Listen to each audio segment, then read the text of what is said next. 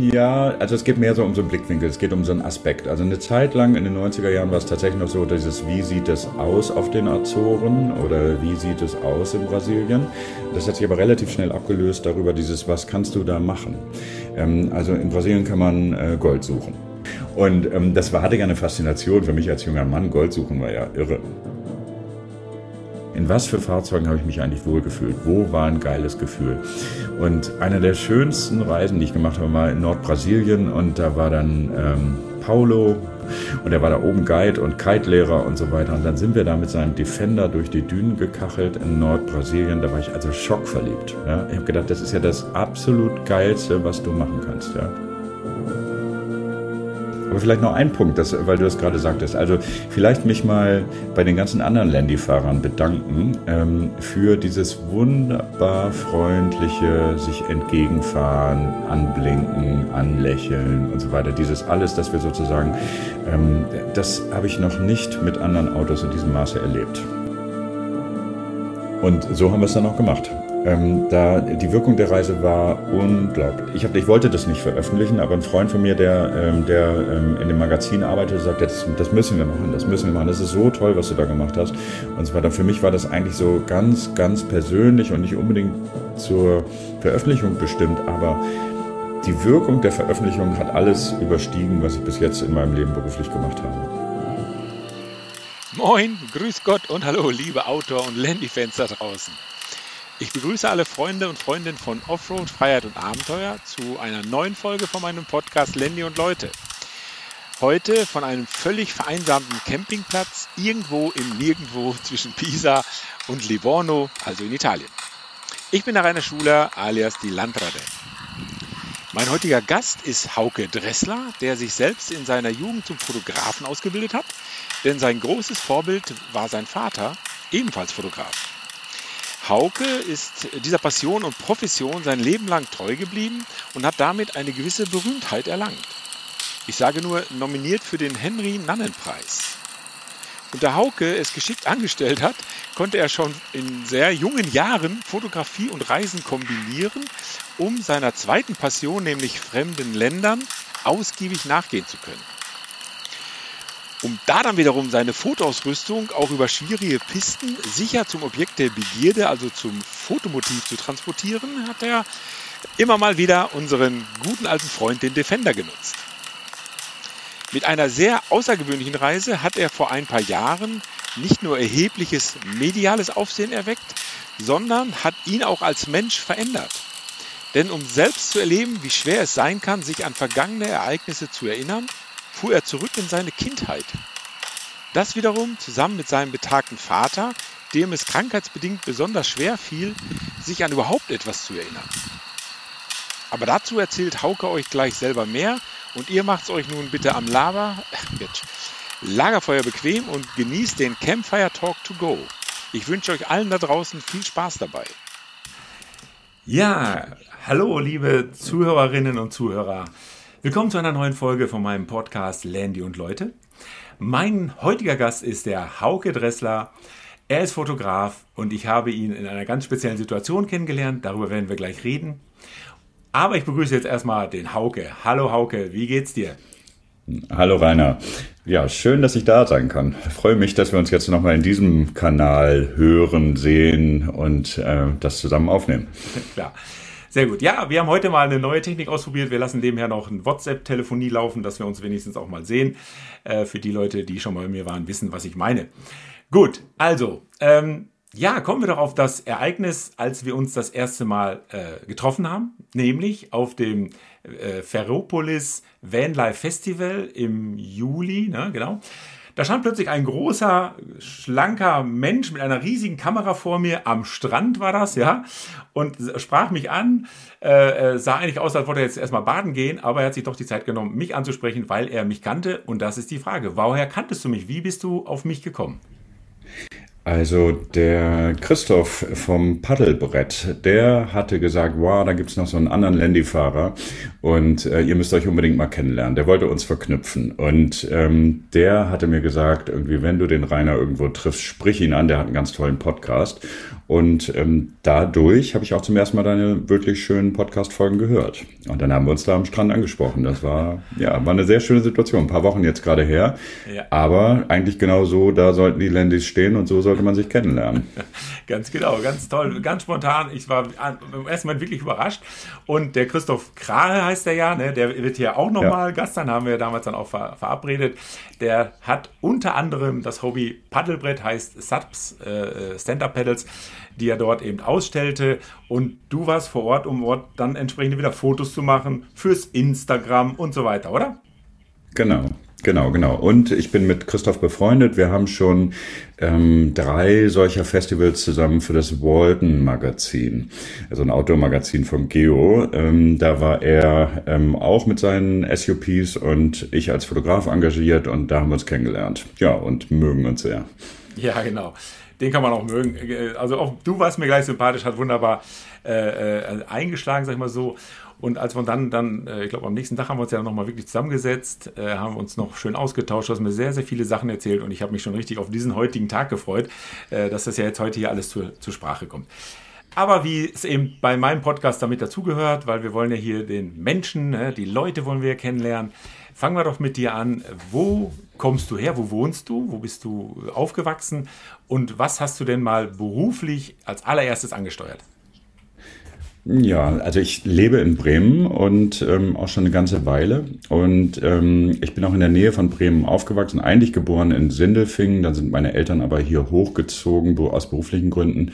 Dann bin ich in der Nähe von Bremen in Wobswede aufgewachsen und ähm, habe es also eigentlich nicht viel weiter geschafft als hier. Und der Grund dafür ist, dass ich seit meiner Jugend, also wirklich schon ganz, ganz früh angefangen habe zu reisen. Ich bin äh, so mit 15 das erste Mal in den USA gewesen, mit 16 in Indien. Und ähm, das Reisen hat mich immer wahnsinnig fasziniert und die Homebase ist eben ähm, Bremen und Norddeutschland. Und ähm, hier kann man sehr schön weg und auch gerne wiederkommen. Und ja, wunderbar. Mein, meine berufliche ähm, Orientierung war relativ unklar. Also äh, mein Vater war auch schon Fotograf, freiberuflicher Fotograf, aber ich habe es äh, bevorzugt, irgendwie was anderes zu machen. Aber das Reisen hat mich so fasziniert, ähm, dass ich später gedacht habe, dann kann ich auch Fotograf werden, wenn mir das Fotografieren das finanzieren sollte, wenn ich das schaffe. Ja, genau. Und gehört ja auch natürlich gerade heutzutage absolut zusammen. Ne? Also kein Trip mehr ohne 400 Fotos am Tag. Damals natürlich eine ganz andere Situation, oder? Da brauchte man eine richtige, gute Kamera, wenn man da was mitmachen wollte mit den Fotos. Ja, die, es war wirklich eine andere Zeit. Es war Anfang, also wir sprechen von Ende 80, Anfang der 90er Jahre. Ähm, ich bin seit 1990 eigentlich selbstständig. Mhm. Ich habe nie was anderes beruflich gemacht und ähm, das war natürlich alles analog ähm, ähm, und das Reisen äh, bedeutete noch mehr so ein Entdecken. Wir hatten ja kein Internet, also wir hatten ja keine digitale Verfügbarkeit von allen Informationen, sondern man nutzte Bücher oder Magazine und da vor allen Dingen dann sowas wie, ja, das Grüne Geo war 1976 ähm, erschienen. Da war ich ähm, sechs oder sieben und hab, das habe ich gefressen. Also sowas habe ich geliebt, solche Magazine, die mir die Welt zeigten. Und das wollte ich aber selbst sehen. Mhm. Okay, und ergibt, also USA, war das dann eher so ein Schüleraustausch oder auch schon wirklich auf eigene Faust? Nee, war noch nicht ganz eigene Faust, sondern ähm, mein Vater war, ähm, war auch Werbefotograf, ähm, Architekturfotograf, Werbefotograf, der hatte einen Auftrag dort drüben. Und ich begann so mit 14, 15 sein Assistent zu sein. Er nahm mich mit, das war eigentlich so unsere, fast unsere beste Phase gemeinsam. Und ähm, dann hat er, ähm, ist er nach ein paar Tagen wieder nach Hause geflogen und ich bin dort geblieben. Und dann bin ich mit dem Bus irgendwie weitergefahren nach New York und dachte, ja, jetzt muss ich mal New York sehen. Jetzt bin ich ja schon 16 und äh, dann habe ich, äh, bin ich noch eine Woche da geblieben. Und ähm, das war noch einigermaßen okay, aber später, dann so ein paar Wochen später, sind wir irgendwann nach Indien geflogen und er ist wirklich nach drei, vier Tagen wieder nach Hause geflogen und ich habe zehn Tage dran gehängt, äh, war 16, hatte Motorradführerschein und ähm, bin dann mit einem geliehenen Motorrad in Indien ähm, durch Goa gefahren. Und das war schon so im Nachhinein, da haben einige geschluckt, als sie das gehört haben. Und ja. mich hat es äh, sehr erfreut. Ja, also Respekt. Also so einen Vater hätte ich mit 16 auch gern gehabt. A, dass er mich mitnimmt da so weit weg. Und Indien ist ja, ja nun mal was genau. ganz Spezielles. Und mich dann auch noch da mich alleine lässt, nicht, also nicht im, also im Positiven, ne? Äh, mir viel zutraut, muss man ja so sagen. Das ist ja ein Vertrauensbeweis, wahnsinnig. Ne? Ja, ich glaube, er hat, er hat ein bisschen wiederholt, was er auch äh, natürlich selbst empfunden hat. Sein Vater war allerdings durch Kriegsfolgen gestorben und äh, der hatte gar keine richtige Vaterrolle. Die ist ja auch schwer einzunehmen. Aber er war, ähm, er war äh, selbst auch äh, alleine Mann und Freelancer geworden, wie er sich gerne bezeichnete. Und dadurch hat er mir einfach auch das so gesagt, also es, es grenzte teilweise an Verwahrlosung, aber es war eben auch wirklich das Vertrauen daran, dass ich das schon irgendwie schaffe. Und habe ich auch. Ich war dann auch mächtig stolz, auch darüber, dass er mir das Vertrauen geschenkt hat. Absolut. Das ist ein absoluter, sag ich nochmal, ein Vertrauensbeweis. Wirklich ganz großen Stil, ja. Toll. So, und dann, da warst du aber noch in der Schule. 16? Da war ich noch in der Schule. Ja, ja, genau, so Oberstufe. Also 16, ne? Mein ja. erster Motorradführerschein. Und ähm, da begann eigentlich auch die Faszination schon so für Fahrzeuge. Also wenn, wenn, und die Zeit war ja auch ein bisschen so, aber mit einem Motorrad, mit einer Enduro irgendwo hinzufahren und äh, irgendwo durchs Gelände zu toben oder so, das ist, glaube ich, auch der, der, der Ursprung so des Geländewagenfahrens und so. Also äh, damit kommt man überall hin und man hat es selbst in der Hand und äh, hat ein tolles kleines Ding irgendwie ähm, um sich rum. Und das war, ähm, ja, es war Mittel zum Zweck. Ja? Also ja. es war Mittel zum Reisen. Und ähm, das Reisen hat dann ja ein paar Jahre später ist wirklich, ähm, es gab die Öffnung ähm, 89 der ostdeutschen Länder und ähm, da hatte ich die Chance, meine ersten Bücher zu fotografieren. Also es ging dann wirklich so los, dass war ein Verleger fragte, äh, können Sie nicht nach Potsdam oder in den Spreewald oder so etwas? Und dann ähm, ja, habe ich auch zu der Zeit, äh, wenn ich da schon einsteigen darf, äh, meine erste Sahara-Reise 1990. Die wollten wir natürlich mit dem Motorrad machen. Und ähm, da sind meine Eltern, vor allen Dingen meine Mutter, aber fast ausgetickt und haben gesagt, nee, das, das, das geht auf gar keinen Fall. Also du, du fährst jetzt nicht mit der Enduro durch die Sahara mit äh, 20, ähm, sondern ähm, ähm, die haben dann einen Geländewagenteil finanziert. Hattest du denn dann schon eine Ausbildung? Weil 20 ist dann ja schon, da ist ja noch was dazwischen zwischen 16 und 20. Hast du eine Ausbildung? Äh, ähm, nee, ich habe Abitur, da bin ich auch sehr stolz drauf, habe ich nur nie gebraucht. Und ähm, an, ansonsten habe ich dann Zivildienst gemacht und habe ähm, keine ja, Ausbildung, auch nicht als ah, ja, nee, logisch, dann, ist ja, dann kommt man ja auf 20, ist ja Logo. Ah, okay. Und dann die, die Anfrage, jetzt äh, kann man professioneller, professionell Fotos machen? Oder war das jetzt erstmal nur auf eigene Faust? Um dann. Ja, das war so eine Mischung. Also ich kannte natürlich ein bisschen das Berufsbild meines Vaters. Ich wusste, wie man mit Geld, äh, mit Fotos vielleicht Geld verdienen kann. Ähm, und ähm, ich brauchte ja nichts. Also ich, als, als 20-Jähriger ohne eigene Wohnung und ohne irgendwas braucht man ja nicht viel Geld. Also wenn sobald da ein kleiner Auftrag kommt und irgendwie Geld verspricht für so ein Buch, Büchlein, ähm, dann ergreift man das und äh, oder haben wir das ergriffen. Und dann, wie gesagt, der Freund von mir, mit dem ich dann unterwegs sein wollte, der war auch schon mal in der Sahara und dann hatten wir eben den Plan, wir wollten die Sahara durchqueren, weil viel weiter konnte man ja nicht fahren. Und, ähm, und da tauchte der erste Geländewagen auf. Das war allerdings ein Nissan King Cup mit 70 PS Saugdiesel. Und äh, der war also so richtig schön. Also da ist ein Defender eine Mordsrakete gegen, gegen das Auto, was wir dann durch die Sahara gequält haben. Okay. Wie seid ihr auf den gekommen? War das dann das Superschnäppchen oder? Äh, nee, das war dann ein anderer irgendwie Bekannter hatte uns empfohlen, das ist ein wahnsinnig äh, robustes Auto. Äh, das ist so ein, im Prinzip, der fährt ja so bei den Farmern, bei den Bauern in Südeuropa fährt er als Landwirtschaftsauto und so. Und das war auch wirklich, also war wirklich ein sehr, sehr, sehr robustes Auto. Ein Nissan, äh, ja, so von 89, 88 so in dem Dreh. Mhm, mh. Gutes okay, also, Ding. Das ist ja schon, war ja damals praktisch neu. Ja, der war, der war nicht alt. Genau. Äh, und dann zu zweit, äh, weil der Kollege auch einfach einen Bock hatte oder war da auch schon, wo du sagst, okay, das machen wir jetzt wirklich auch zu zweit äh, weiter, äh, wir machen da was draus, wir machen da was Berufliches draus oder war das jetzt einfach nur eine Zecke? Ja, also ich, ich habe ja, ähm, ich habe schon, also wirklich die ganze Zeit fotografiert, diese ersten Reisen auch in Indien und so weiter, da habe ich schon äh, meine Kamera dabei gehabt. Das heißt, ich wusste, dass ich diese Bilder schon vielleicht irgendwie nutzen kann. Und ähm, das hat sich parallel dann entwickelt. Im Prinzip war ich auf der Sahara-Reise eigentlich schon fast selbstständiger Fotograf. Ich brauchte nicht viel Geld und das wenige Geld, was ich brauchte, das konnte ich schon mit der Kamera verdienen. Ich war sehr früh finanziell ähm, selbstständig. Und ich habe auch immer diesen Beruf so gesehen, dass ich, ich will kein Künstler sein, sondern ich will damit mein Geld verdienen, dann bin ich Fotograf. Und ähm, ich habe noch nie wirklich eine richtige Ausstellung oder sowas gemacht, ähm, sondern weil damit verdient man eigentlich kein, kein wirkliches Geld, sondern man kann sich gut zeigen oder man macht Kunst oder sowas. Aber es hat mich nie interessiert. Ich wollte es immer ein, ich wollte ein Berufsbild. Und ähm, das ähm, gab es dann zu dieser Zeit. Also da gab es dann Agenturen und Verlage, auch Magazine, die interessiert daran waren, Bilder irgendwo aus der Welt zu bekommen und zu sehen. Und äh, haben die mir abgekauft. Ich hatte ja schon mal äh, Gast hier, ähm, den Joe Fischer, der auch Fotograf ist. Der hat dann aber auch so spezielle Vorlieben für Kameras entwickelt. Alt, große, äh, Original, äh, wie das mal so heißt, negative so. Ähm, hast ja. du da gesagt, okay, ich hatte dann auch mal irgendwann eine Ausrüstung zusammen, aber auch praktikabel? Oder hast du gesagt, nee, das sind schon die ganz äh, interessanten Geräte, die muss man haben?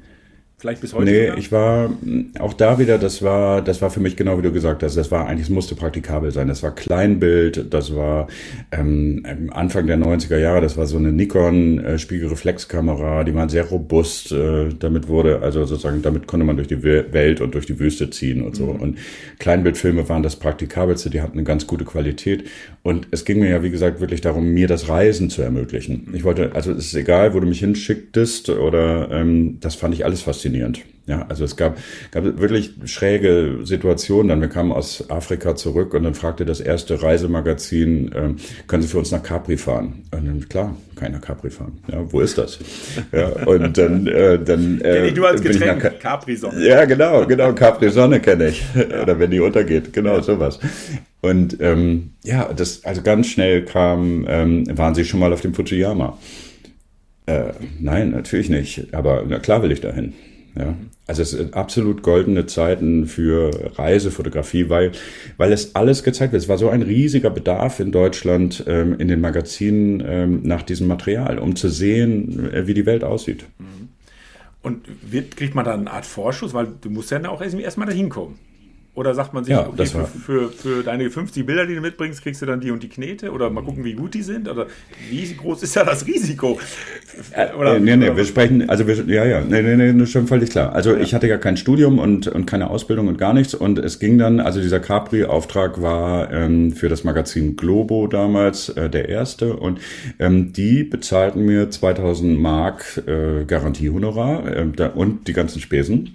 Und dann war ich dann eine Woche oder acht Tage und habe da fotografiert und danach bekamst du mehr Geld, wenn die Bilder gut waren und die Veröffentlichung groß wurde. Der sogenannte Anstrich. Und dann bekam man mehr Geld. Und das war ein Auftrag. Und dann nächster Auftrag, ähm, ja, noch nicht gleich der Fujiyama, aber irgendwie sowas. Und dann der nächste Auftrag, der nächste Auftrag, der nächste Auftrag. Also ich war einmal im Monat irgendwo in der Welt. Klasse.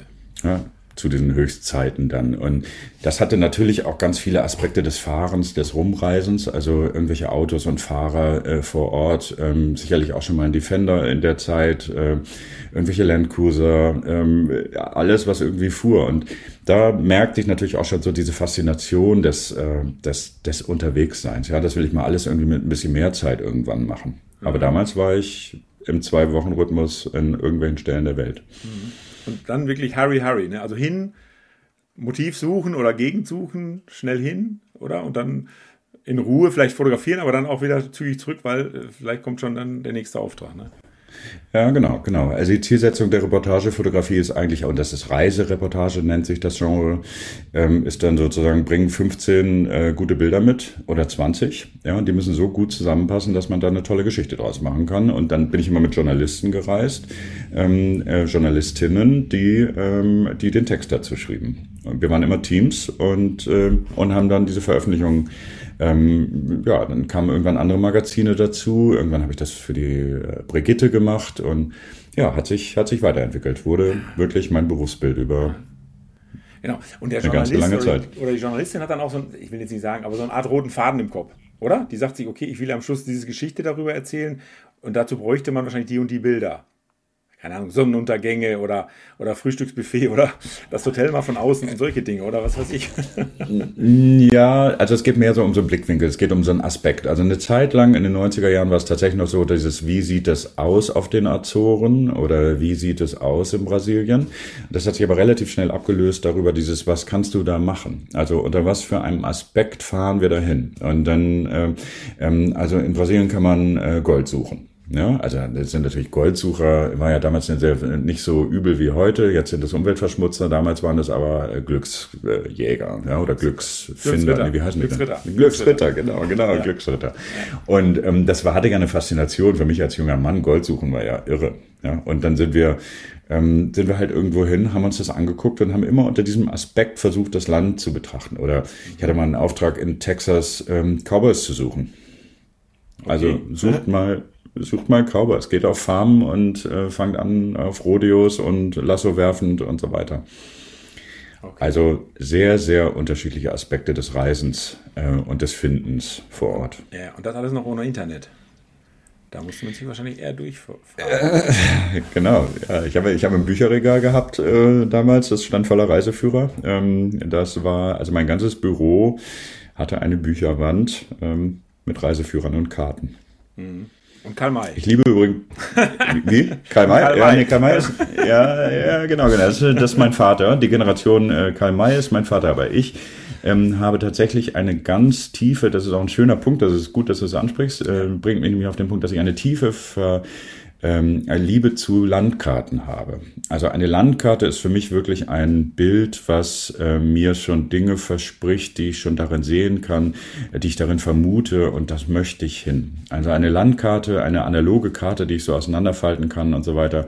Ähm, die ich sammle Schullandkarten. Ich habe ähm, an meinen Wänden ähm, Karten, die ich wechseln kann.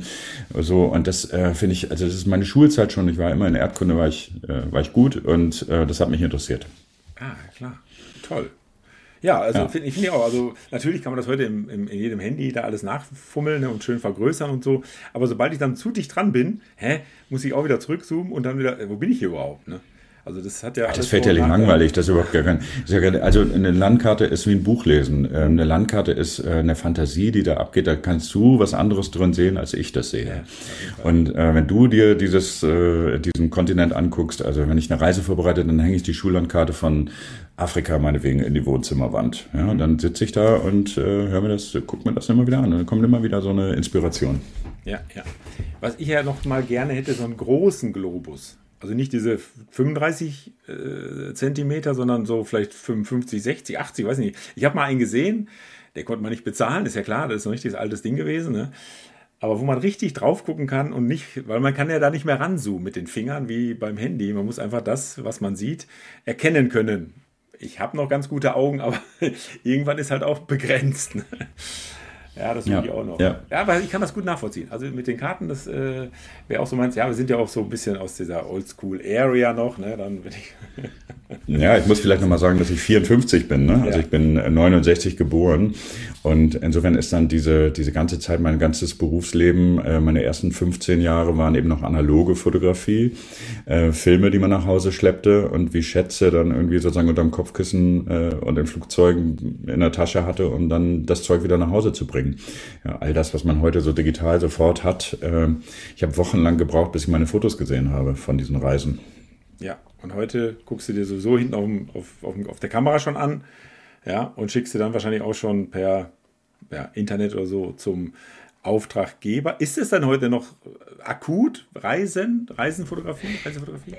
Also hat sich, hat sich stark verändert. Es ist gut, dass du äh, das ansprichst. Also das ist, ist, ist, ist fast kein Berufsbild mehr. Also es gibt wahnsinnig viele Leute, die wir ja auch auf Instagram ähm, verfolgen und sehen. Ich, mein eigenes Instagram-Profil, das interessiert mich so halb, ähm, weil ich merke, dass das natürlich irgendwie so eine Art Newsletter ist von Dingen, aber ich finde schon faszinierend, was die Leute so, was die Leute so machen. Aber die professionelle Reisefotografie ist fast am Ende, weil es niemanden mehr gibt, der dich wirklich dafür bezahlt, ähm, das zu machen. Also die Reisemagazine, das letzte, für die ich äh, gerade 15 Jahre lang gearbeitet habe, Geo Saison, das Reisemagazin vom Geo, das ist vor zwei Monaten eingestellt worden und ähm, hat leider also jetzt ähm, nach 34 Jahren das Zeitliche gesegnet. Und ähm, das sind Verlagsentscheidungen, die, ähm, die nicht nachvollziehbar sind, weil es ist eigentlich immer noch gut gelaufen. Die Leute trauern dem auch nach, aber es läuft natürlich nicht mehr so, wie es früher war. Ja, also unsere Generation, wir kaufen Magazine, vielleicht noch.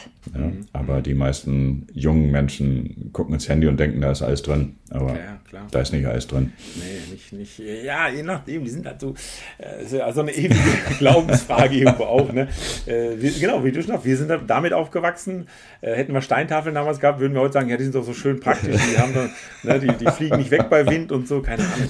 Also das, es ändert sich die Zeiten. Ne? Das ist einfach, da müssen wir einfach mitgehen. Also ich sage ja immer gerne, wenn ich äh, mit der Zeit geht, muss mit der Zeit gehen. Ne?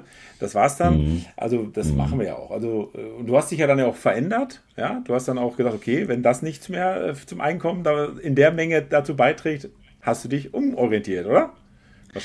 Ja, ich musste halt, ich, ich habe zwei Töchter ähm, und ähm, ich musste halt auch eine Familie ernähren und, ähm, und ähm, dann ja unser Wohnen bezahlen und unsere Reisen bezahlen und so weiter. Also das ist schon ähm, mit Fotografie, äh, mit professioneller äh, Fotografie Geld zu verdienen, ist eine Dienstleistung. Und äh, das hat sich dann eben so ab der digitalen Fotografie für mich auch ein bisschen verändert. Da habe ich angefangen, äh, so Firmenporträts, Corporate-Fotografie, Webseiten, auch teilweise teilweise Produkte oder Standorte zu fotografieren. Und ähm, das habe ich auch für sehr große Hersteller gemacht, so wie MAN, ähm, LKWs und Turbinen und Schiffsmotoren und, und, und, und Kraftwerke und so weltweit dann fotografiert, weil ich ja reisen kann. Also schick mich morgen nach Brasilien, dann forderst du mich nicht heraus. Mhm. Natürlich ja. forderst du mich heraus, ja. aber es ist, äh, äh, äh ich, konnte es mal.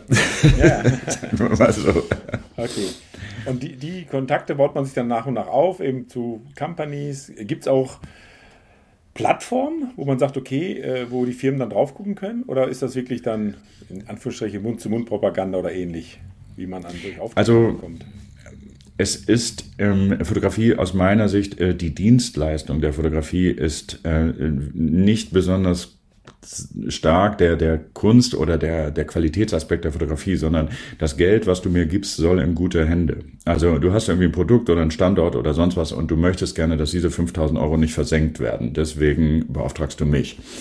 Ähm, und, äh, ähm, und wenn du, wenn du ähm, sozusagen die Bilder zusammenklauen möchtest oder deine Ingenieure oder irgendjemand anders das machen lassen möchtest, dann kannst du es natürlich auch billiger kriegen. Ja? Es wird aber nicht ganz so gut und ähm, es ist auch nicht in diesem Maße professionell professionell. Und eigentlich sind ja diese ganzen Firmen hyperprofessionell in ihrem eigenen Bereich. Warum sollten sie keine professionelle Fotografie nutzen? Ja, da ist ja auch so ein Image-Transfer. Also ein gutes Foto zeigt eben auch aus, ich bin eine gute Firma. Absolut. Und ich habe ja auch bei dir auf der Homepage zum Beispiel, muss ein Vorstand, eine Gruppe, also an Vorständen gewesen sein, oder die sind wahrscheinlich immer noch da. Äh, ne, solche, da stellen ja nicht die Sekretärinnen und sagen, mach mal hier mit dem Handy ein Foto. Ne, das, wenn, wenn das dann auf, dem, äh, auf der Homepage landet, dann äh, kriegen die Leute ja einen Vogel. Ne? Wenn da nichts stimmt, genau. keine Belichtung, also kein, weiß ja, gegen das Licht fotografiert oder sonst welche Einflüsse, äh, das will ja kein Mensch sehen. Dann doch lieber ein paar Mark bezahlen, ist ja logisch. Genau, genau. Also bei Mark ist es natürlich viel mehr gewesen als bei Euro, aber die, ähm, wir haben, also es gab wirklich tolle Situationen, tolle Produktionsbedingungen. Ähm, ähm, und also meine, ja, wahrscheinlich der, vielleicht kleine Geschichte, die ähm, mal sich auszudenken, wie fotografiert man Windturbinen, ja, und wie fotografiert man die so, dass es wirklich außergewöhnlich ist. Und da habe ich mir ausgedacht, dass man die eigentlich im Dunkeln fotografieren müsste, weil dann sieht man ja auch den Strom, den sie produzieren. Also habe ich in einem Industriegebiet, Bremerhaven in diesem Fall, musste ich also gar nicht lange weit reisen, ähm, ein Windrad fotografiert, was im äh, Industriegebiet steht. Es sind so Versuchswindanlagen. Und wie fotografiert man die im Dunkeln? Auf Film. Ja, man fotografiert sie vom Helikopter. Und das heißt, wir haben Ingenieure auf eine Windanlage gestellt und haben dann zeitgleich mit Funkauslösung die Blitze, die auf der Windanlage sind und so weiter äh, ausgelöst. Und äh, ich war 50 Meter im Helikopter davon entfernt. Es sind also super Produktionsbedingungen. Es hat mehrere tausend Euro gekostet, das Foto. Und ähm, es ist herausragend geworden.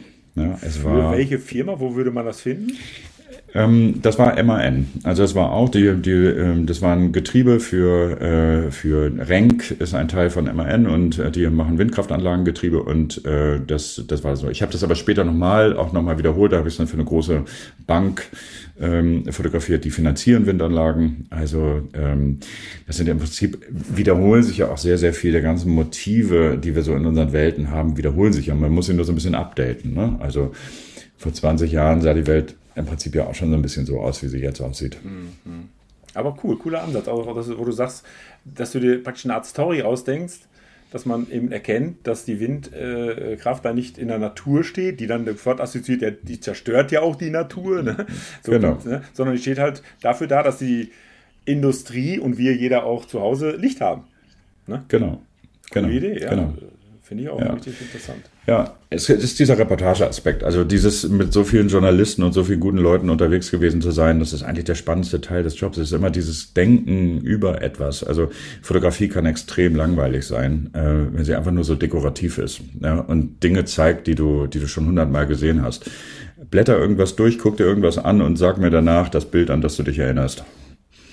Wir gucken den ganzen Tag Bilder und gucken uns irgendwie in diesen, äh, in diesen Geräten irgendwie Bilder an. Nenn mir ein Bild, an das du dich erinnerst. Das mit den Katzen. Ja, ne?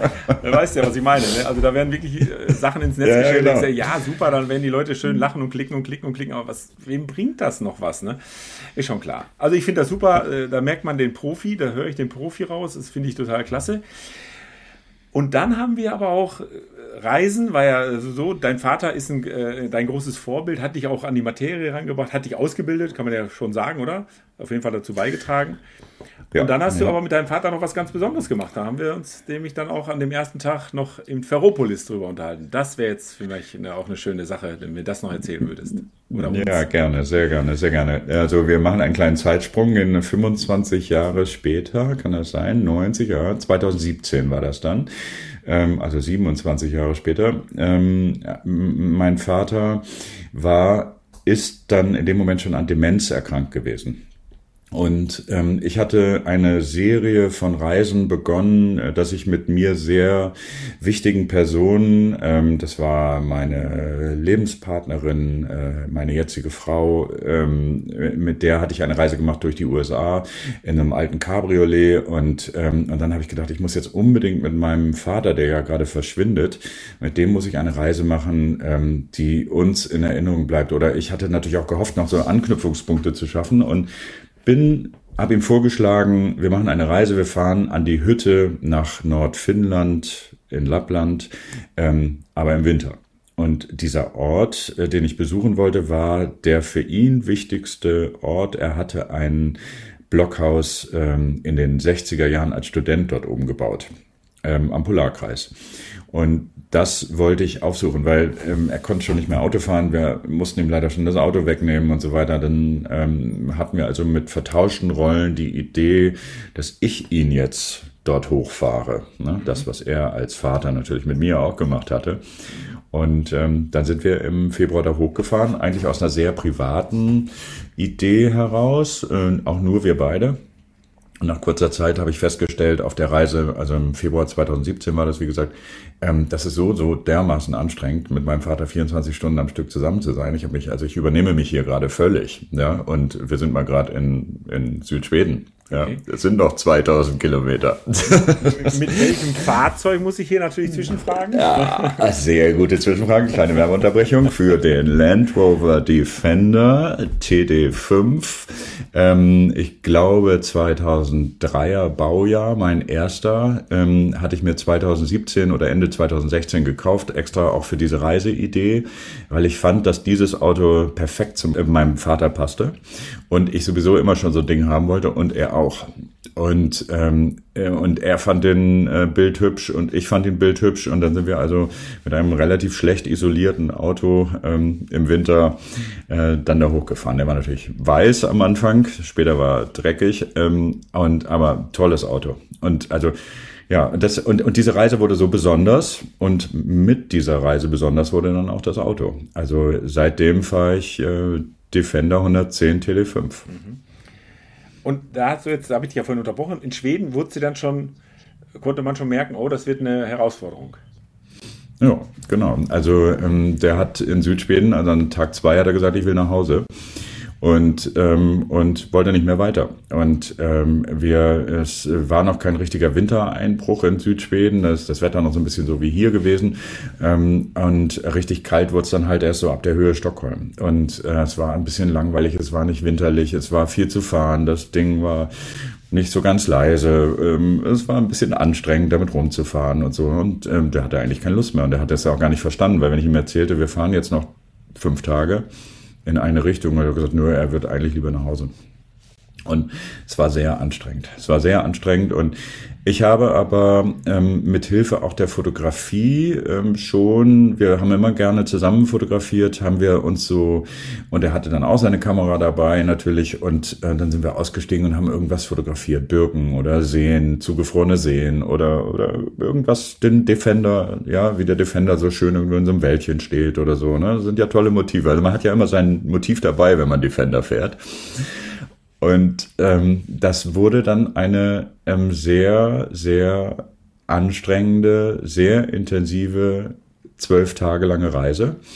Ähm, nach elf Tagen hatten wir den Polarkreis erreicht und ähm, die Bilder, die ich auf dieser Reise gemacht habe, waren die wahrscheinlich persönlichsten. Wie, wie hast ja, du dann, wenn das elf Tage waren und er dann schon äh, immer mal wieder gesagt hat, er möchte nach Hause, wie geht man mit der Situation dann um? Wie kann man eine, eine, deinen Vater dann überzeugen, dass es da was ganz Tolles noch auf ihn zukommt? dass er dann motiviert bleibt. Also so einfach wollte ich nicht aufgeben und ähm, ein bisschen habe ich ihn ähm, genötigt und ich habe natürlich auch gemerkt, dass das uns was gibt. Also es macht uns nicht unbedingt Spaß, aber es gibt uns etwas. Ich verstehe meinen Vater auf einmal besser. Wenn ich ihn immer nur besuche in seinem Haus, in dem er noch lebte, wenn ich ihn nur ähm, nur sehe und mit ihm eine halbe Stunde oder Stunde was mache, dann kann ich ihn ja nicht wirklich verstehen. Ich weiß nicht. Auf einmal wusste ich, wie der nachts schläft. Ja, wir haben in Hotelzimmern zusammen geschlafen und dann merke ich, wie unruhig der war, wie der die Toilette suchte, wie der nicht wusste, wo er war, was so. Und, ähm, und lauter solche Dinge, die, die auf einmal zeigten, ähm, in was für einem Lebenszustand der eigentlich ist. Ja, und das, das wusste ich vorher nicht.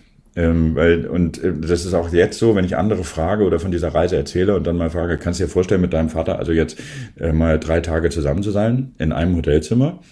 Da winken also 90 Prozent aller Menschen ab. Mhm. Ja. ja. Schade eigentlich.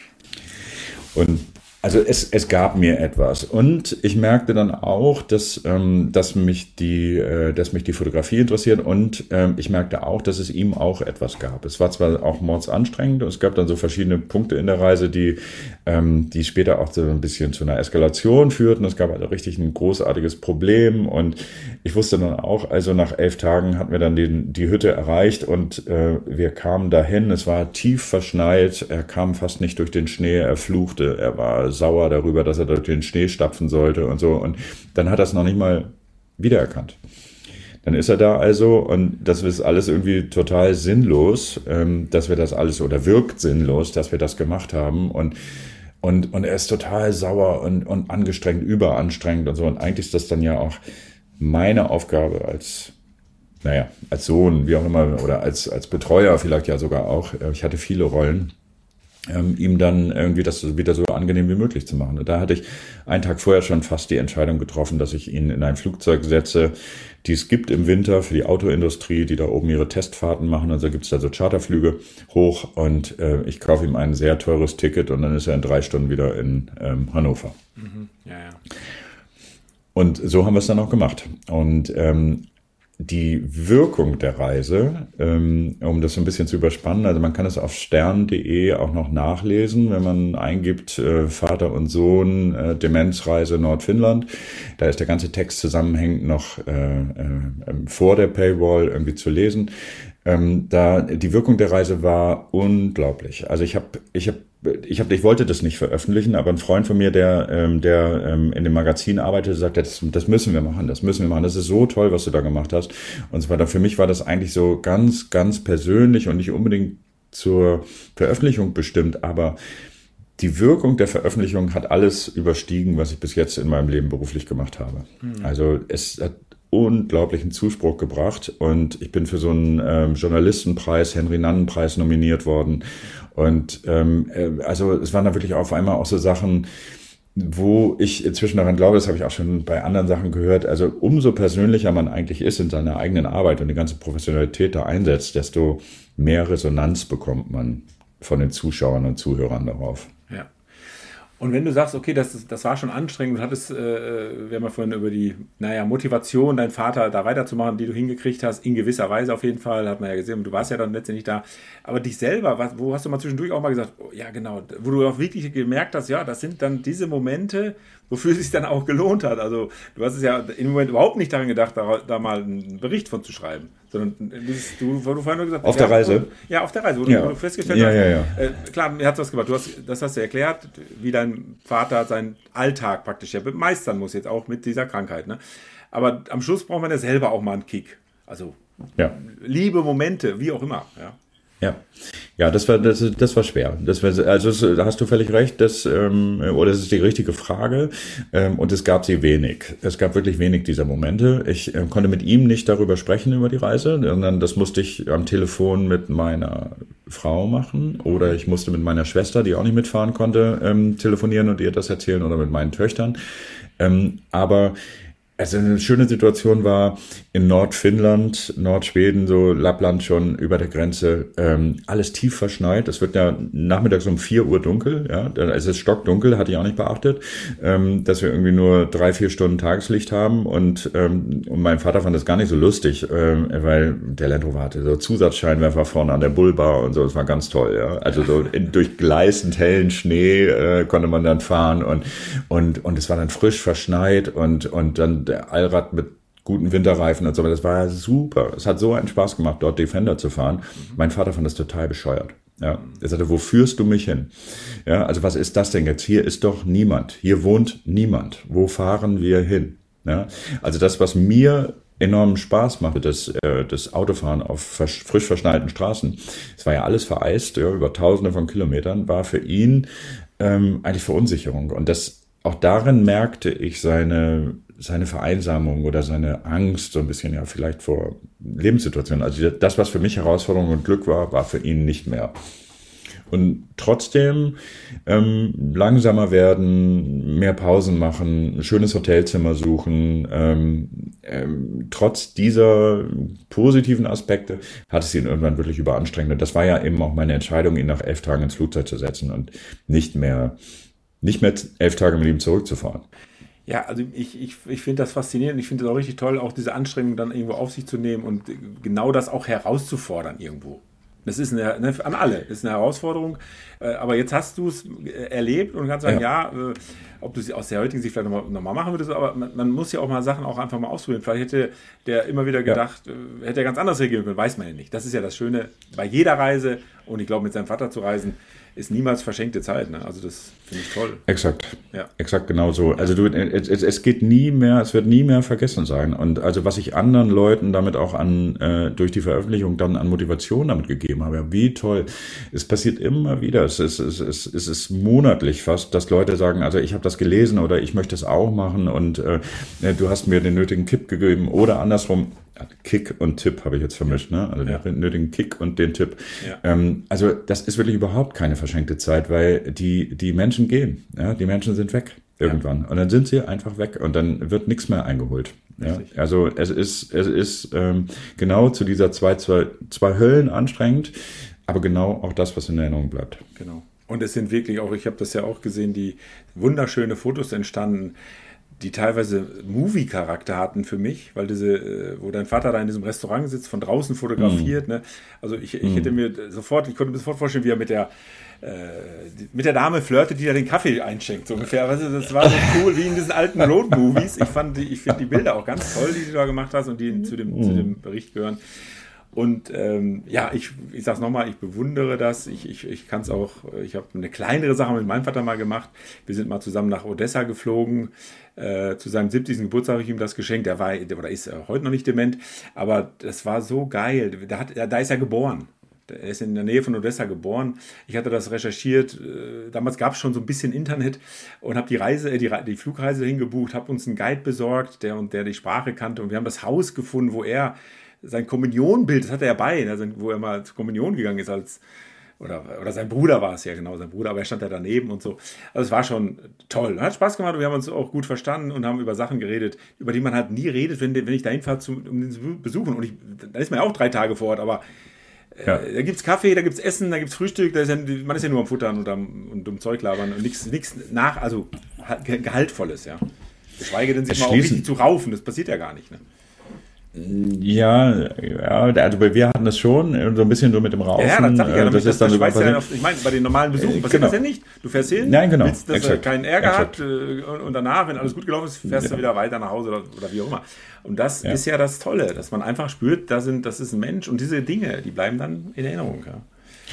Und selbst wenn es einem nicht gefällt, ja, also ich hatte ein sehr zwiespältiges Verhältnis zu meinen Eltern. Wir haben das ja jetzt so über den grünen Klee gelobt, aber ich könnte auch noch ein paar andere Geschichten erzählen äh, darüber, dass es sozusagen für mich auch ähm, eben auch Vernachlässigung gab oder andere Dinge, die viel wichtiger waren als wir Kinder und so weiter. Und es gab finanzielles Chaos und es gab also wirklich auch Situationen, die, die eine Familie gar nicht so gut findet. Und, ähm, und dieses zwiespältige Verhältnis, das konnte ich auflösen. Ich konnte eigentlich in der Zeit, in der ich ihn dann so zum Ende seines Lebens, er ist inzwischen verstorben dann Anfang 2020, ähm, äh, konnte ich ihm, konnte ich ihn verstehen und ich konnte auch ein bisschen seine Rolle übernehmen und die ich ja jetzt auch für meine Töchter brauche und, ähm, und ich konnte ihm auch, also das, was ich an Fehlern äh, sozusagen wirklich auch ihm massiv vorgeworfen habe, immer, äh, was äh, seine Ehe und äh, unsere Familie und so weiter anbetraf, die konnte ich ihm auch nachlassen, verzeihen. Ich konnte ihm sagen, irgendwie ist gut super, so. Super, ja. ja, super. Du warst schon ein guter Typ. Ja, super. Ja, und dann ist das auch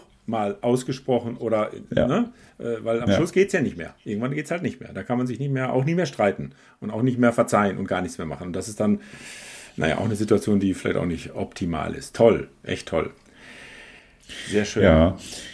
Ja, und dieses, insofern ist ähm, Reisen wirklich, also es hört sich ja immer so an, wie äh, wir fahren irgendwo hin und gucken uns irgendwas an, so, ne? Und ich bin der Meinung, dass Reisen also eine deutlich höhere oder tiefere Bedeutung haben kann, also höhere Wirkung vor allen Dingen wenn man eine Reise macht, die einem persönlich sehr wichtig ist. Also das kann man mit einer wirklich für mich gerade wichtigen Person, ich das später äh, wollten wir dann unseren Defender nach Afrika verschiffen, dann habe ich mit meiner Tochter, die das Abitur fertig hatte, ähm, wollten wir dann ins südliche Afrika. Ähm, nur Corona, also war noch nicht da, aber war so im Anzug. Also eine wichtige Reise mit einer wichtigen Person an einen wichtigen Ort. Also ich glaube, es gibt fast nichts Besseres im Leben ja, ja, als so etwas zu tun. Genau. Und dann gibt es ja praktisch bei dieser Norwegen-Finnland-Reise, wie auch immer, eine Analogie zu den anderen, den ersten nämlich, der hat dich dann einfach mhm. dagelassen. Ne? Und du durftest weiter. ja, stimmt. Wie mit 16. Ja, stimmt. Ja, äh, stimmt wo bist du denn dann hingefahren?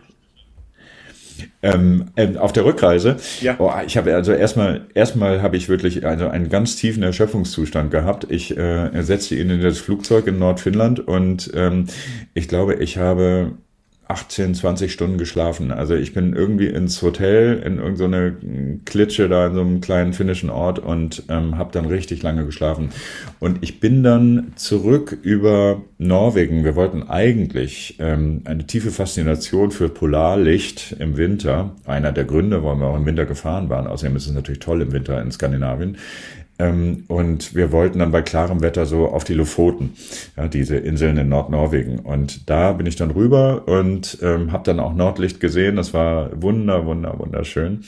Ja, kann man, also ein paar Bilder gibt's übrigens auf meinem Instagram-Account äh, Travel Defender. Travel-Defender, äh, wenn da jemand noch die Bilder angucken will, ähm, weil da sind jetzt auch die beiden Landys, die beiden TT5, die ich nacheinander ähm, hatte, ähm, sozusagen nacheinander, beide weiß natürlich, beide weiß-schwarz.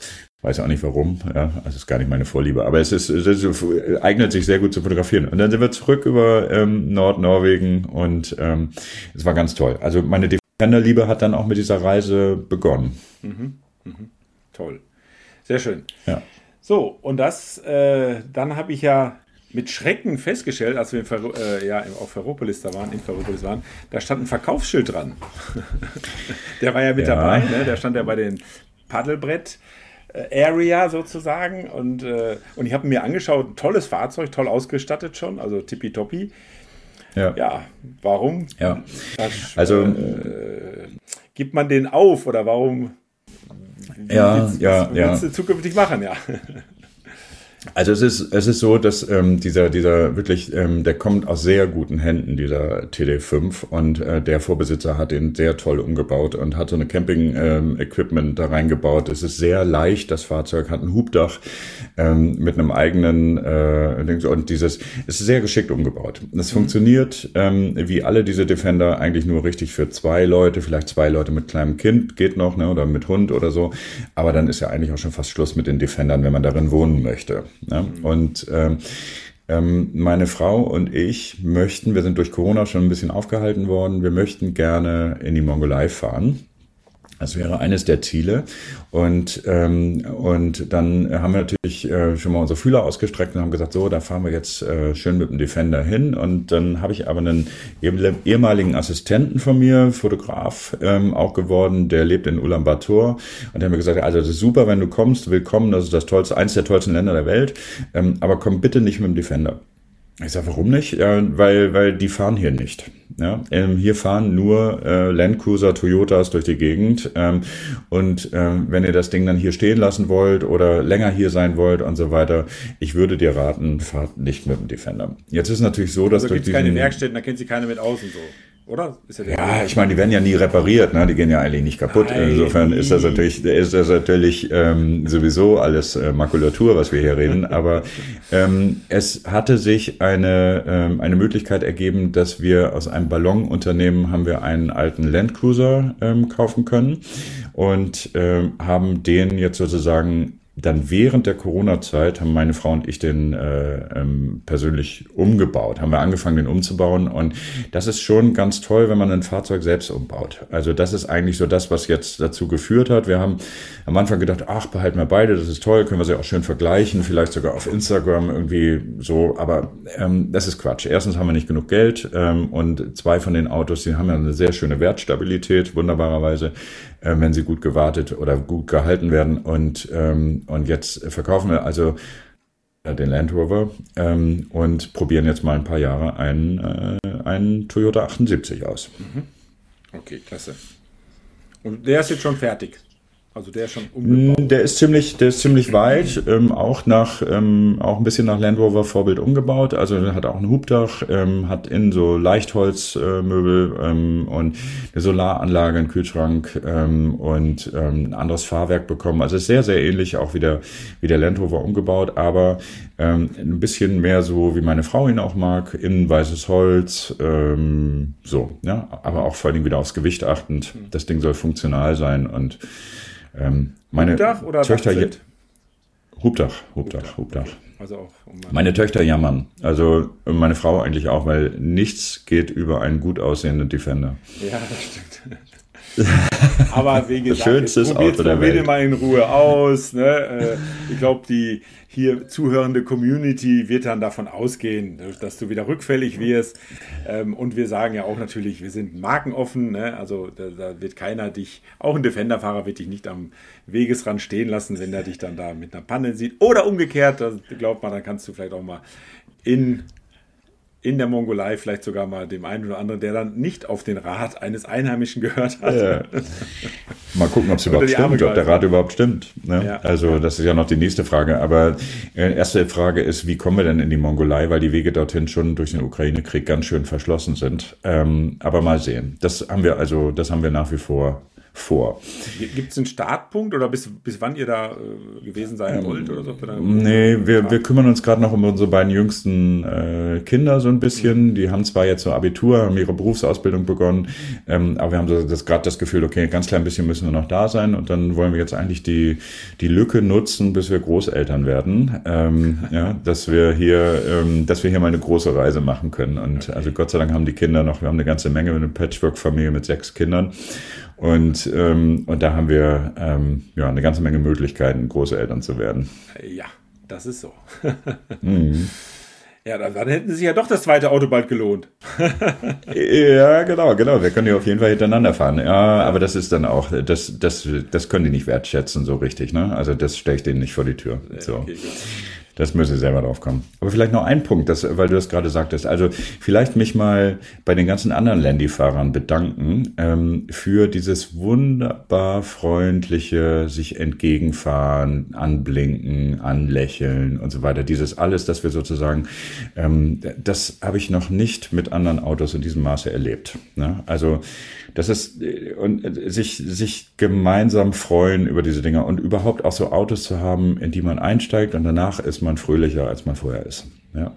Das fand ich eigentlich immer den schönsten Effekt. Das, und das Geile ist ja, du kannst ja auch auf der Autobahn schon vom Weiten erkennen, da hinten kommt Defender. Es gibt manchmal Verwechslungen, weil die immer dieses weiße Dach haben, so weit rausstehen. Manchmal habe ich mich ja. schon mit dem T3, ne, so dieses Westfalia am Auto, das helle Dach da so, da habe ich schon gedacht, ah, da kommt ein Defender. Ah, nee, doch nicht, ist ein T, T3, so ein grün mit oben weißem Dach. Aber oft ist es so, und dann kannst du wirklich auf der Autobahn, das macht kein normaler Mensch, aber dann grüße ich darüber und die, die, die achten noch immer drauf, ob ob er kurz aus, ob einer rauswinkt und dann winken die schnell zurück und zack, ist es ja. Und vielleicht, wenn man nebeneinander an der Theke stehen würden, äh, kriegt man vielleicht kein Wort raus. Aber ich finde das auch total cool. Ne? Das ist ein richtiges Kultauto, da gibt es nichts. Ne? Ja, und dann diese Wirkung, ähm, also ich bin ja erst seit, also für viele von euch Defender fahren ist das wahrscheinlich gar nichts, seit, seit 2017 oder Ende 2016 Besitzer von den Dingern. Ähm, ähm, aber diese, ähm, diese, dieses Interesse, dieses, dass man so wahnsinnig freundlich überall begrüßt wird. Ja, mhm. also wenn wir irgendwie, wir waren im Baltikum mit dem Ding sind bis zur russischen Grenze gefahren, ähm, wir waren in Polen, wir waren in äh, Italien äh, und und das, also überall, auch die jungen Leute, das ist ein so wahnsinnig, wahnsinniger Sympathieträger dieses Auto. Das ist ähm, sehr, sehr schön. Im Gegensatz sage ich dann immer ganz gerne einer G-Klasse. Ne? die oh, ja. auch versucht. Oh, ja. ne? Aber das sind dann doch eher Leute, äh, wo man denkt, naja, vor allem jetzt ein ganz modernes Ding mit 6 Liter Hubraum und so ein Schrott. Äh, das sind dann da doch, ich meine, wenn das ein uraltes Gerät ist, sieht man dann ja schon, so aus den 70ern vielleicht sogar noch, da wird vielleicht der eine oder noch ein Auge zu drücken. Aber diese hochgezüchteten ja, äh, Vorstadt-SUVs sozusagen, ne, die, äh, die hat, das ist ein anderer Schlag Mensch. Also das ist definitiv eine Haltung, ne, einen Defender ja. zu fahren Ne? Ja. Und, ich glaube, Toyota ist da mit Sicherheit eher in, der, in dieser Range äh, Defender als eben doch bei der G-Klasse. Ne? Also ich sag mal, da wo du hinfährst, da wirst du, das wird schon so sein. Das ist der, der Einfluss aus Japan wird da viel größer sein als in Afrika. Und da fahren ja auch viele. Genau. Äh, wie heißen die Dinger noch von Toyota mit der Ladefläche? Ja, das sind dann wieder sowieso, die, aber die, die, genau. die etwas günstiger. Ja, 79er ähm, oder, oder ja, die 79er eigentlich sind das dann, ne?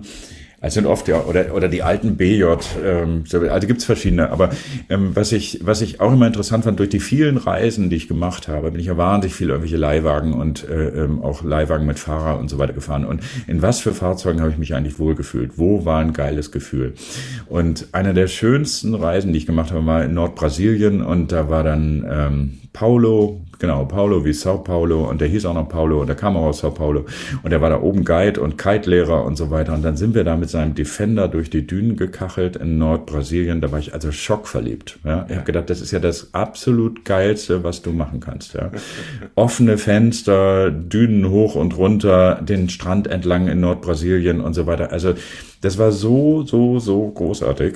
Ja, also das war, das, das war dem vorausgegangen. Ne? Das war so 2015, 2016. Da habe ich gedacht, okay, so ein Ding will ich. Ja, mhm. das mitfahren, mitfahren, das ist der eigentliche Killer. Ja, dann bist du verliebt oder eben auch gar nicht. Ne? Kann ja auch passieren.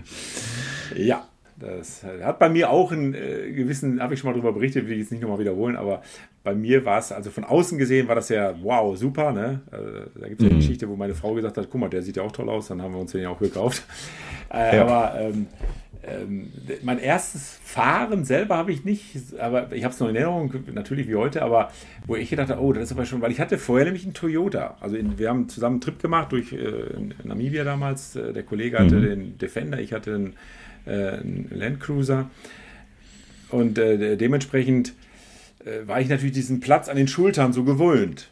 Ne? Mhm. Das ist ja nun mal so. Du hast ja da richtig wie in einem normalen Auto. Und als sie dann bei ihm mhm. drin saß, also am gleichen Tag noch sozusagen, was ist das denn für ein Scheiß? Du kommst hier gar Aber du fährst halt mit Fenster offen, Arm raus, dann hast du Platz ohne Ende.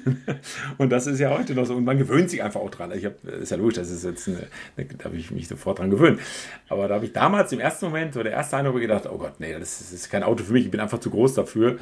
Und ein paar Jahre später habe ich mir dann doch gekauft, ja. Also das wurde mir immer so gesagt und ich bin ja auch fast 1,90 und ähm, und und habe auch ja relativ breite Schultern und ich das fand ich nie einen wirklich störenden Punkt. Also es hat mich wirklich immer das weiß ich auch nicht, entweder ist das Kuscheln oder so, ja, aber es hat mich wirklich nicht gestört. Das ist ein Linkslenker natürlich, da haben wir wenig Platz auf der linken Seite und ähm, das war wirklich kein richtiger Punkt, aber ähm, das ist immer das ist immer irgendwie toll gewesen. Was ich was ich extrem gut finde, ist die Geländegängigkeit. Ja, also die Autos Autos ähm, können das. Das ist ähm, ja, also so, so richtig längere Strecken Autobahn fahren und dann irgendwie mal schnell nach Italien oder nach Ostpolen fahren oder sowas und 1000 Kilometer Autobahn fahren. Wow. Ja, dann, dann ist nicht so toll. Aber gehört leider immer mit dazu. Ne? Die tollsten Erlebnisse sind nicht alle vor der Haustür. Es gibt tolle Sachen, aber natürlich, viele Sachen sind eben doch weiter weg.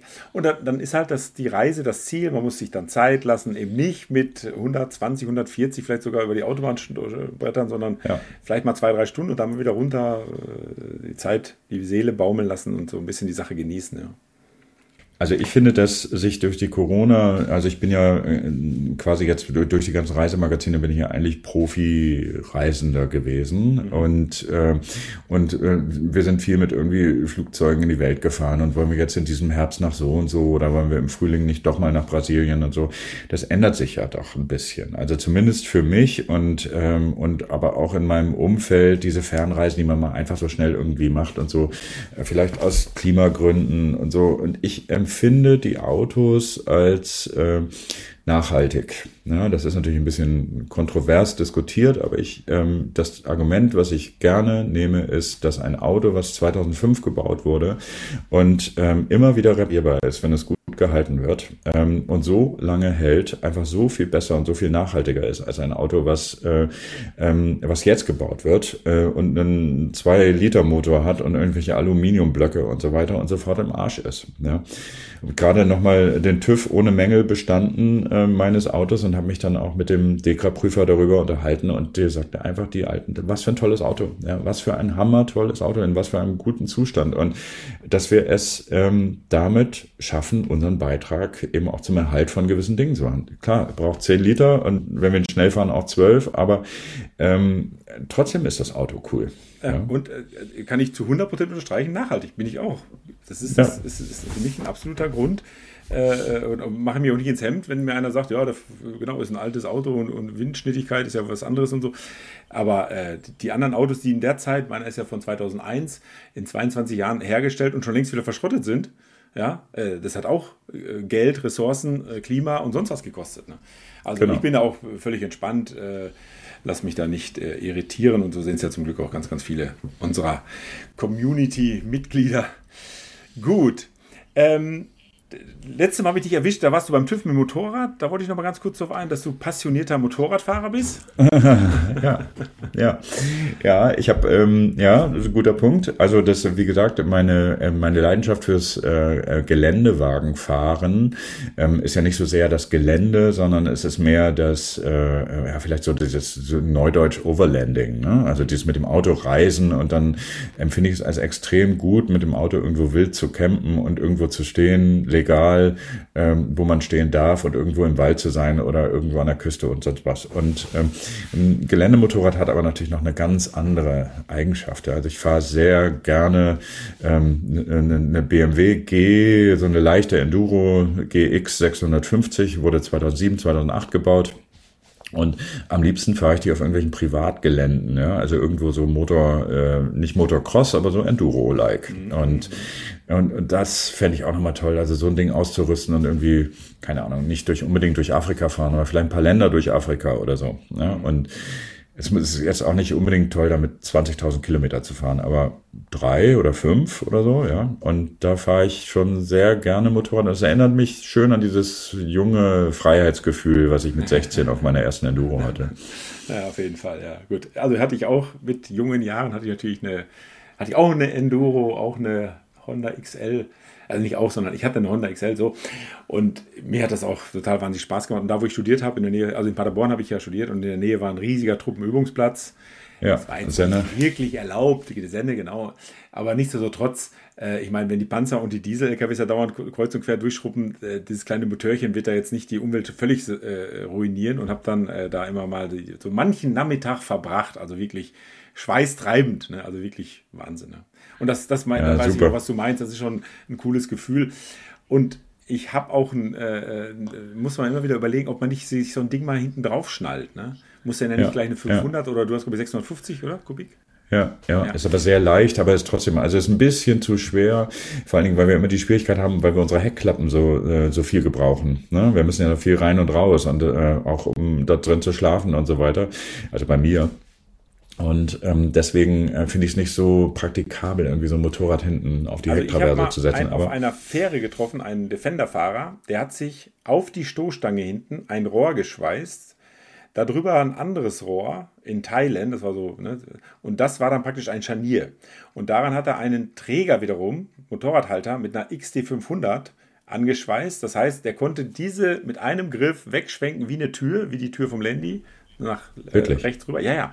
Und dann hat er erst cool. die Tür, das heißt also wirklich, es war abenteuerliche Konstruktion, ne? also mit so einem 100, 100er Rohr war das mindestens, 100er Stahlrohr, ähm, aber irgendwie hat er da TÜV drauf gekriegt und das war natürlich genau, was du sagst, man kommt, äh, muss nicht immer die Karre runterfahren und, und alles wieder, ne? sondern einfach zur Seite schwenken, rein ins Auto und so weiter. Also das war eine tolle Sache. Also das müsste man sich halt mal überlegen, ob man da äh, ein kleineres Motorrad, was man dann halt dann doch immer wieder runterpacken muss. Ähm, aber dann ist man halt auch vor Ort wieder ein bisschen flexibler. Ne? Gerade wenn man irgendwo in der Wüste ist und so. Ja.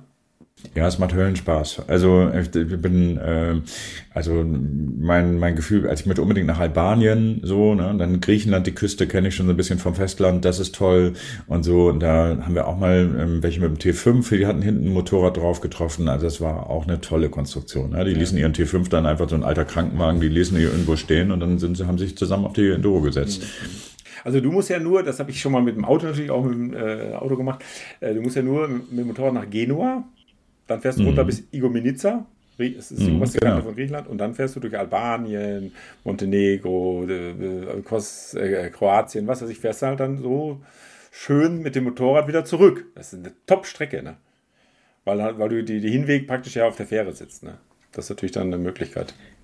Also ich kann noch eine Sache berichten ähm, von einer Reise, die uns sehr viel Spaß gemacht hat. Äh, die war im März, äh, da sind meine Frau und ich in den Oman äh, geflogen mhm. und haben dann über äh, private Kontakte auch ein altes Fahrzeug, allerdings auch ein Toyota Land Cruiser, aber auch so von 96 war der, glaube ich, aber auch toll, viereinhalb Liter Benziner ähm, leihen können und sind dann dort ähm, drei Wochen waren wir, glaube ich, im Oman unterwegs oder vier, ne vier, sind in, ganz in Süden gefahren, sind wieder hochgefahren. Also auch ein tolles Land, was leider sehr stark unter Umweltverschmutzung leidet. Ähm, aber da haben wir äh, Felix getroffen. Felix kam aus München, war mal knappe Anfang 30 und fuhr den Travel Land Rover. Äh, das ist sein Instagram-Account.